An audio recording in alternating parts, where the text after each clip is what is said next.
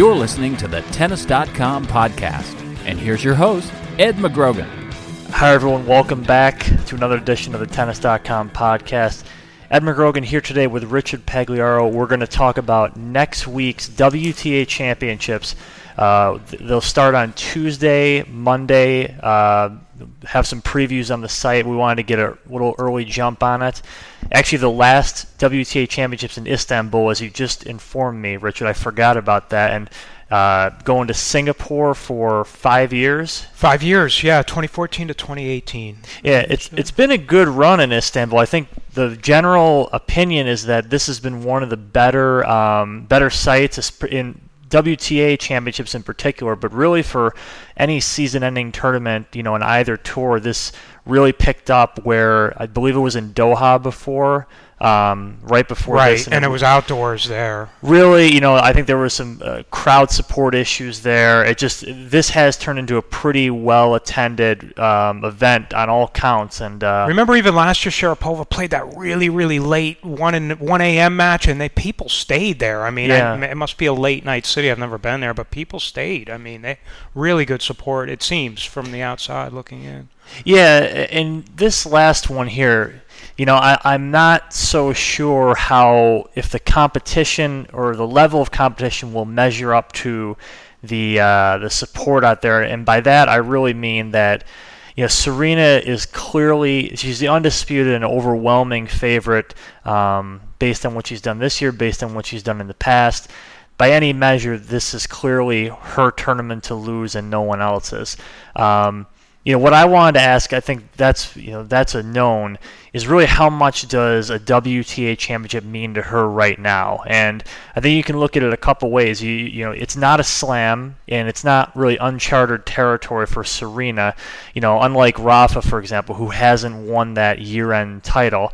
Um, you know clearly that would mean I, th- I think everybody would would admit that would mean a lot to Rafa if he won London, but but you know, lately and especially in the last couple of years, Serena, once she has dedicated herself more to you know events beyond the slams, she seems to me just as determined and focused and, and maniacal almost to win everything in sight.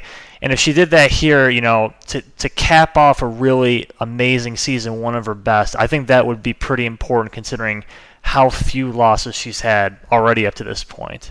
I agree with you. I think it's been the season of Serena, and we're going to see the year end tournament of Serena. I think the difference between the Serena Williams of today and and a few years. I mean, there were years I remember even when it was the year end was at Madison Square Garden where she would just blow it off, or I shouldn't say blow it off, but she, her and Venus were doing college at that. But she basically wouldn't play much after the U.S. Open, and now she comes back as defending champion, dominated the tournament last year, and you could argue if she wins this tournament, 11 titles in mm-hmm. one season, you could make a case this is her best season, even though, you know, two out of the four majors, and there's been the, the year she had the Serena Slam where she held all four simultaneously. I would say this is you can make a case this is her best year. You know. Yeah, the and I think now she's at the point when her name is in the draw, she's there to win. It doesn't matter if right. she's playing in you know that clay court tune up in Sweden or if she's at the U. I mean, she's there to win every single tournament the way the way yeah, she's performed. And, and she's done know. that for the most part. Obviously, I mean, it, she's been so good this year that yeah. she theoretically could suffer, I believe, just about or one fewer loss at this one tournament, if she somehow lost all of her round robin matches, then she's lost the entire year elsewhere. Right, Just, right. Like that's she's how only, you know. Yeah. That's something to uh, you know. I think since the loss to Lisicki at Wimbledon, I was looking at stats. She's only lost four sets. Three Amazing. to Azarenka wow. and Eugenie Bouchard. The one set she, the first set she, I think that was Cincy she lost. But four sets since Wimbledon. I mean that that's mind blowing. Yeah, know? and and the ones she's won have been you know, I would say the great majority have been just straight set where she's just taking people out, and, and just know. dominant sets right when, where she's know. not like four games into the match you're like this match is over like if yeah, the, I mean, uh, if the opponent goes over an hour it's a moral victory is what you're thinking she beat Lee you know Li Na someone she may face here I think 0 right, 1 recently right. and just you know total you know one sided as it gets I mean there, even so. that stretch at the Open where Suarez Navarro Li Na back to back where she just annihilated two pretty talented play I mean it was pretty impressive Carlos Suarez Navarro might be the the happiest person not to qualify for the WTA championships and be, with the fear of being placed in Serena's group after after an Arthur Ashe, you know, evening Yeah. to forget for her. Yeah. Um, you know, thinking about the the year-end championships a little bit, I kind of wanted to just talk a little bit about you know this type of tournament as a whole. A couple, you know, last year I took a little bit of I took a lot of heat actually on this site for I think downplaying the significance of. Um, I was comparing some of Roger and Rafa's match against each other, and, and you know they've met a lot in the ATP World Tour Finals, uh, Tennis Masters Cup, whatever you want to call it. Um, you know, I, I put one of their matches kind of on a distinctly lower level than the slams are, and you know, I, I you know, I think some people perhaps read it a little differently than I had intended. I I think recently I've definitely turned you know a corner on what players think of these year-end championships and the value they perceive, and I think um, I think they do treat it with great reverence, respect. They're very uh, to qualify for it is a is a significant achievement, no matter who it is, even if it's someone like Roger Federer who's been there you know many many times. He's even talked recently about how you know, I don't think he's just blowing smoke about that. This is one of the events he really does play for and want to be there for.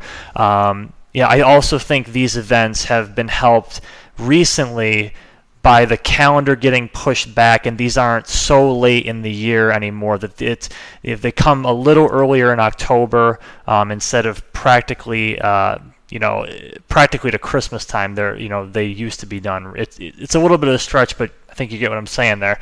Um, I'll, but of course, I'm not going to put any of these on a level of a slam. These simply are not slams. It's a format that is certainly very, very unique, and I think for an event that I, I don't believe we should be adding slams just for the sake of it. I think this is a perfect event to use this best of the best round robin format.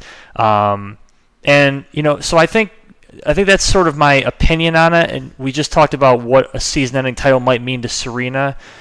So I'm kind of wondering what it might, what these events mean to you in terms of evaluating how players do with them and what it really means to them, you know, when assessing their whole career. I, I think they're really significant. I agree that I would put them below the slams in terms of priority and importance, but you look at, you know, ranking points, money, and I think you hit on it, the best of the best. I mean, you get to a final or win one of these titles against the best eight, you know that you had to beat the best players. And I, I think also technology has changed it. I remember when I was young growing up, Madison Square Garden had the men's, and you'd see Borg, McEnroe, Con- and then when they started moving stuff around, you know, technology has helped because now on the internet, wherever you are in the world, you can pick up the matches. Whereas years and years ago, you, you know, you would just be locked out if it was Right. based on TV. So it's helped. I I mean, I'll be interested in when they go to Singapore how that's going to how that's going to affect just the media coverage and also people being able to see the matches. But I think it's it's hugely hugely important. I think most players do look at it that way. I mean, you saw Wozniacki kind of griping about what happened with the Kerber wild card because she knows how important it is to get there and what it Yeah. and what it means. And I think it's also some players use it if they didn't have a season to their satisfaction. Hey, I'll go out and have a strong year end, kind of salvage season. And other players, I remember the last year in LA, I covered when Mauresmo won it. She won the title. She used that as a springboard. Then a few months later, she won the Australian Open, and she had never won a major. People thought calling her a choker, she'll never win. And that title really empowered her to believe she could take the next next step, which she did. Like a few months later, she won Australia. There's yeah, there's definitely been some good examples of that, and I think even last year when you um, you know Djokovic won it on the men's side, and um, you know it, it not that it he, you know he goes on to win the Australian Open this year, but I think more that people thought of Djokovic's 2012 season as I think you know one of the best, if not the best on tour, because really that World Tour final win was sort of the the clincher for it. I mean, this was last year was a breakthrough year for Murray, if you remember at the Open, and it was also coming off of a, a year that Djokovic had that he was never going to possibly repeat, and and I think uh, people were sort of hemming and hawing on who might you know be most deserving of that fictional player of the year title, and I think when Djokovic won it, it was uh, you know it was people took notice and said. You know, I think that's really the key that uh, you know Djokovic had that one slam and, and that title last year. So, you know, I think it. I think to it it means a lot no matter where you, how you slice it. I think some people may have it a little higher on the uh, value of a tennis tournament than others than others. But you know, I'll close it by saying that Rafa or Serena is never going to trade a slam title for Right? No, no, not for one all. of these titles. And you can even look at Serena's career. Her interest in it has fluctuated. Like I Mm-hmm. said, those years at the Garden, she she easily could have went in there and played well and maybe won a few, but she just wasn't that into playing at that Right. time. And now you see the hunger. She really, really turned it up there last year, and I'd expect her to do you know the same next week. Yeah.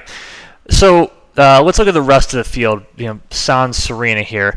Uh, it, the eight woman field was settled when Angelique Kerber qualified last week in Linz. Um, you can read more about Kerber and Linz and some of the other uh, stories we've done. There's kind of an interesting little side note how she got into that event. Um, but basically, who do you think has the best chance to really basically upset Serena at, at this tournament? You know, is it still Azarenka who obviously has had the closest amount of success against her recently, but has but has struggled since the U.S. Open? You know, she's admitted it's kind of injury based. She she's you know played a little more than perhaps she should have. You know, or is it someone else? You know, the other players in the field. You know, besides who I've mentioned are Radwanska, Li Na, Kvitova, Errani, Jelena Jankovic, and we'll we'll talk a little bit about a couple of them in, in in detail after. But you know, of the rest of the field, who's got the best shot? Well, had Azarenka not gone 0 for Asia, you know, and and also have the back issues that she's talked about, I would have definitely said Azarenka is the one because she beat her in Cincy, took a set off her in the U.S. Open final. Hard court's her best surface. She's played well there in the past, but you know she hasn't won a match since the U.S. Open semifinals. It's a pretty long time, and you wonder about her back if it's a nagging thing, if she's over it. I, I guess you have to go with her. Um, you know, the thing with Radwanska that I really like is that she always plays. You know, I think she's been to the quarters or better eight of her last nine tournaments. Only the U.S. Open, she lost fourth round. So she's always seems to play to what you expect. It's just if she had to play Serena there in a semi or final, there's no way in hell I could pick her over mm-hmm. Serena, especially indoors with her second serve and Serena's first serve. So I think she's she's one of those players that you can count on her being in the final four. I just count can't count on her beating Serena. So I would maybe even look out of the box, maybe if Li Na got hotter. I, I always love Kvitova's game. It's just you don't know what you're going to get, and she plays way too many three setters, and I think that takes a toll on her physically. But, you know, Kvitova's a former champion here, and she won it. What two years? Uh, 2011. Three and three setters would be tough in this format where there's you know not that much rest. You know there is a day off, but there is also. Um, I believe each player is going to have to play at least one back-to-back day Right. because this this only starts on Tuesday, ends on Sunday. It's very different than the way the ATP does it. They start on a Monday and actually end on a Monday, so they Right. it's a mo- much more condensed for the women here. But I think Kvitova, look, the year she won, she was like undefeated indoors. I I mean, Yep. she's great indoors because she's basically plays flat. You don't have the wind. Her asthma, you know, the the whole breathing thing is not an issue. So you know, if she were to get hot early, but for her, you know, those early matches are critical because, like you said, you don't want to expend energy fighting, you know, Radwanska or Kerber for two and a half hours, and then you come Which up is very against possible right, and then you come up against Azarenka or Serena, and you just don't have it in the legs. You know, Yeah, playing It- back to back. Yeah, it, it's almost become cliche with you know the Kvitova discussion about her game, her capabilities, Right. and everything. But it, it does seem like you know that's that's the type of performance that would be needed against. Although I her. would say, in her defense, if you ask me, is she more likely to win a condensed indoor tournament like this or a two-week U.S. Open where it's outdoors, it's humid, and I would definitely like her chances better here because it's fewer matches and it's indoors. So Mm-hmm. Yep. those are two great things in her favor. yeah, I You know, think- and she did win a title recently. You know, she has won a title. You know, she was in New Haven final, so she has put up some results. U.S. Open was disappointing, but she was sick. You know. yeah, the draw will make a I think a a big difference. Right. Uh, you know, obviously players that don't land in Serena's group. I think that's huge, of course. And then, you know, when you consider the semifinal and final, you know, the winner of that other group, you know, you know, if we if we sort of assume Serena takes the top spot in her group, you know, the winner of that opposite group will avoid her as well. So, you know, I think the draw is pretty pivotal for where that goes there. So, Yeah, um, absolutely. yeah. absolutely. um, so, you know, of those players we mentioned, we, we've talked about quite a few of them. I think recently, you know, Kvitov, of course, Li. We've we've actually chatted about on the podcast a lot. Azarenka, um, one that feels like almost the new kid on the block is Jelena Jankovic, which is strange to say because she's she feels like she's been around forever, um, and she has played this event many times in the past, but she hasn't qualified for it recently. Um, I believe you said it was 2010 was the last time she she made the season-ending championships. So this is a, a, a nice little comeback for her to get in this top eight. Um, you know, with Jankovic there always seems to be, and there always almost has been. I feel like there's there is that clear ceiling that you can see with yeah. her. Although she's definitely put together very exceptional weeks, um, especially at some of the small and mid-range events that she, you know, uh, upper mid-range events. I would even say. Of course, as the former number one, she's reached slam finals. You know, it's st- with that in mind. I think most people would perhaps say overall her career you might consider sort of an underachievement considering how high she's been and how close she's gotten. Um, but, you know, if you take notice of who isn't at Istanbul, it's someone who has very similar credentials, former number one, been to slam finals, that's Wozniacki. So, you know, this is a nice run for Jankovic, a very strong year for her. But I kind of wanted your thoughts on really just Jankovic nowadays and kind of overall. We've seen her for so long, and you, you know exactly what you're going to get. I think for the most part. Yeah, she's like the uh, you know the crazy friend you had in high school that you run into him five years later, and you're just she's still grinding it out, still doing the the stuff, you know, doing I, something, yeah. Yeah, right. she's always up to something. I, I, I like watching her, and I think it, it is a little bit of a mini mini renaissance for her. And you and I were in Charleston earlier this year when she got to that final, took a set off Serena. I was watching her practice right. that week. She was really working hard. She looks super fit. Her fitness is always a strength. Her speed is always a strength. The backhand is always a strength. To me, it just comes down to what's her other web? You know, her second serve is kind of weak. They're going to pound her. And what else can she do to generate offense against the bigger hitters like Serena and Azarenka? Because I don't think she can counterpunch them into air. You know, I mean, she can test them, she can engage them. I just don't think. I think that style, like you said, has a ceiling against the elite players. Right. I just think her game is a little bit broader. Like she was a really good doubles player earlier in her career, won the Wimbledon Mix, she just doesn't always use her speed in an offensive way. She uses it more in a counter-punching way, and she's been look. She's got the number one in the world doing that, so you can't you can't uh, falter for that. I just think uh, you know it's a it's a great result. I just I can't see her like winning the title or anything like that. But, yeah. But I like the way the other little things. If you watch her, she comp- like I remember that Charleston final. She'll go to the towel before Serena serves. She'll turn her. She'll do little things to try to throw you off your rhythm. And some people think, oh yeah, oh well, that's Jankovic kind of being you know the drama queen. a drama tour. queen. But hey, you know she physically cannot hit as hard as those players. So to me, it's like, hey, that's Jankovic trying to be crafty and trying to use everything she can use because she knows if she doesn't disrupt Serena somehow on the serve, she's not going to break her serve. So she's got to do.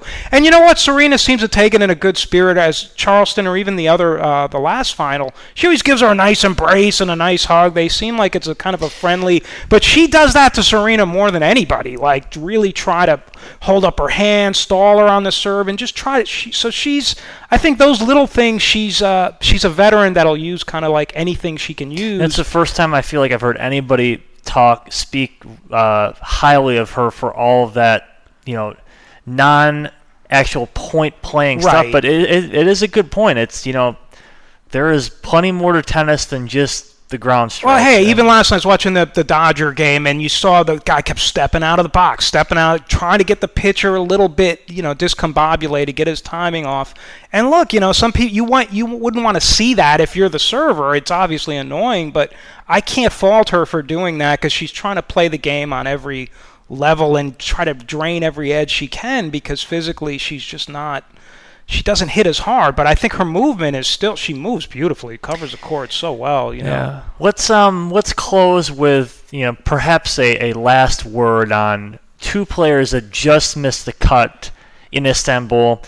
Um, who finished 10th and 11th in the race because uh, you know Sharapova pulled out, so the top nine technically got in. You know, number 10 at the moment at least. This is uh, October, or this is no, October 16th. Um, you have Wozniacki, who finished just outside the first spot, and Sloane Stevens, uh, currently 11th. Um, perhaps some parting thoughts on both those two women, the year they've had. I think you kind of get you you kind of get some different opinions on both. You know, Sloane taking, I think, really. Uh, becoming more of an all-around, all-year player. She, you know, this was the year. She's still so young, but you know, she delivered on more than just the slams. Even though she she has kept that big match, big tournament image, and upheld it very well, considering what she did at Wimbledon and Melbourne.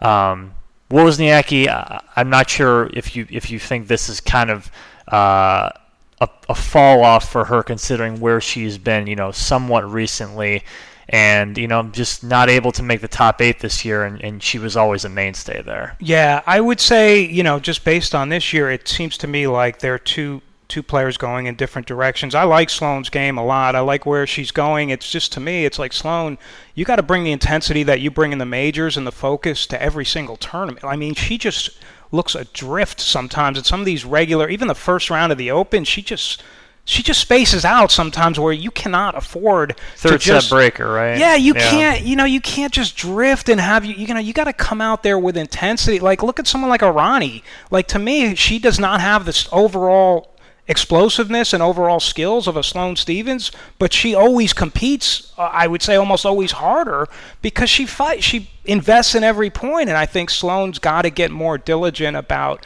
every. Po- I mean, she just.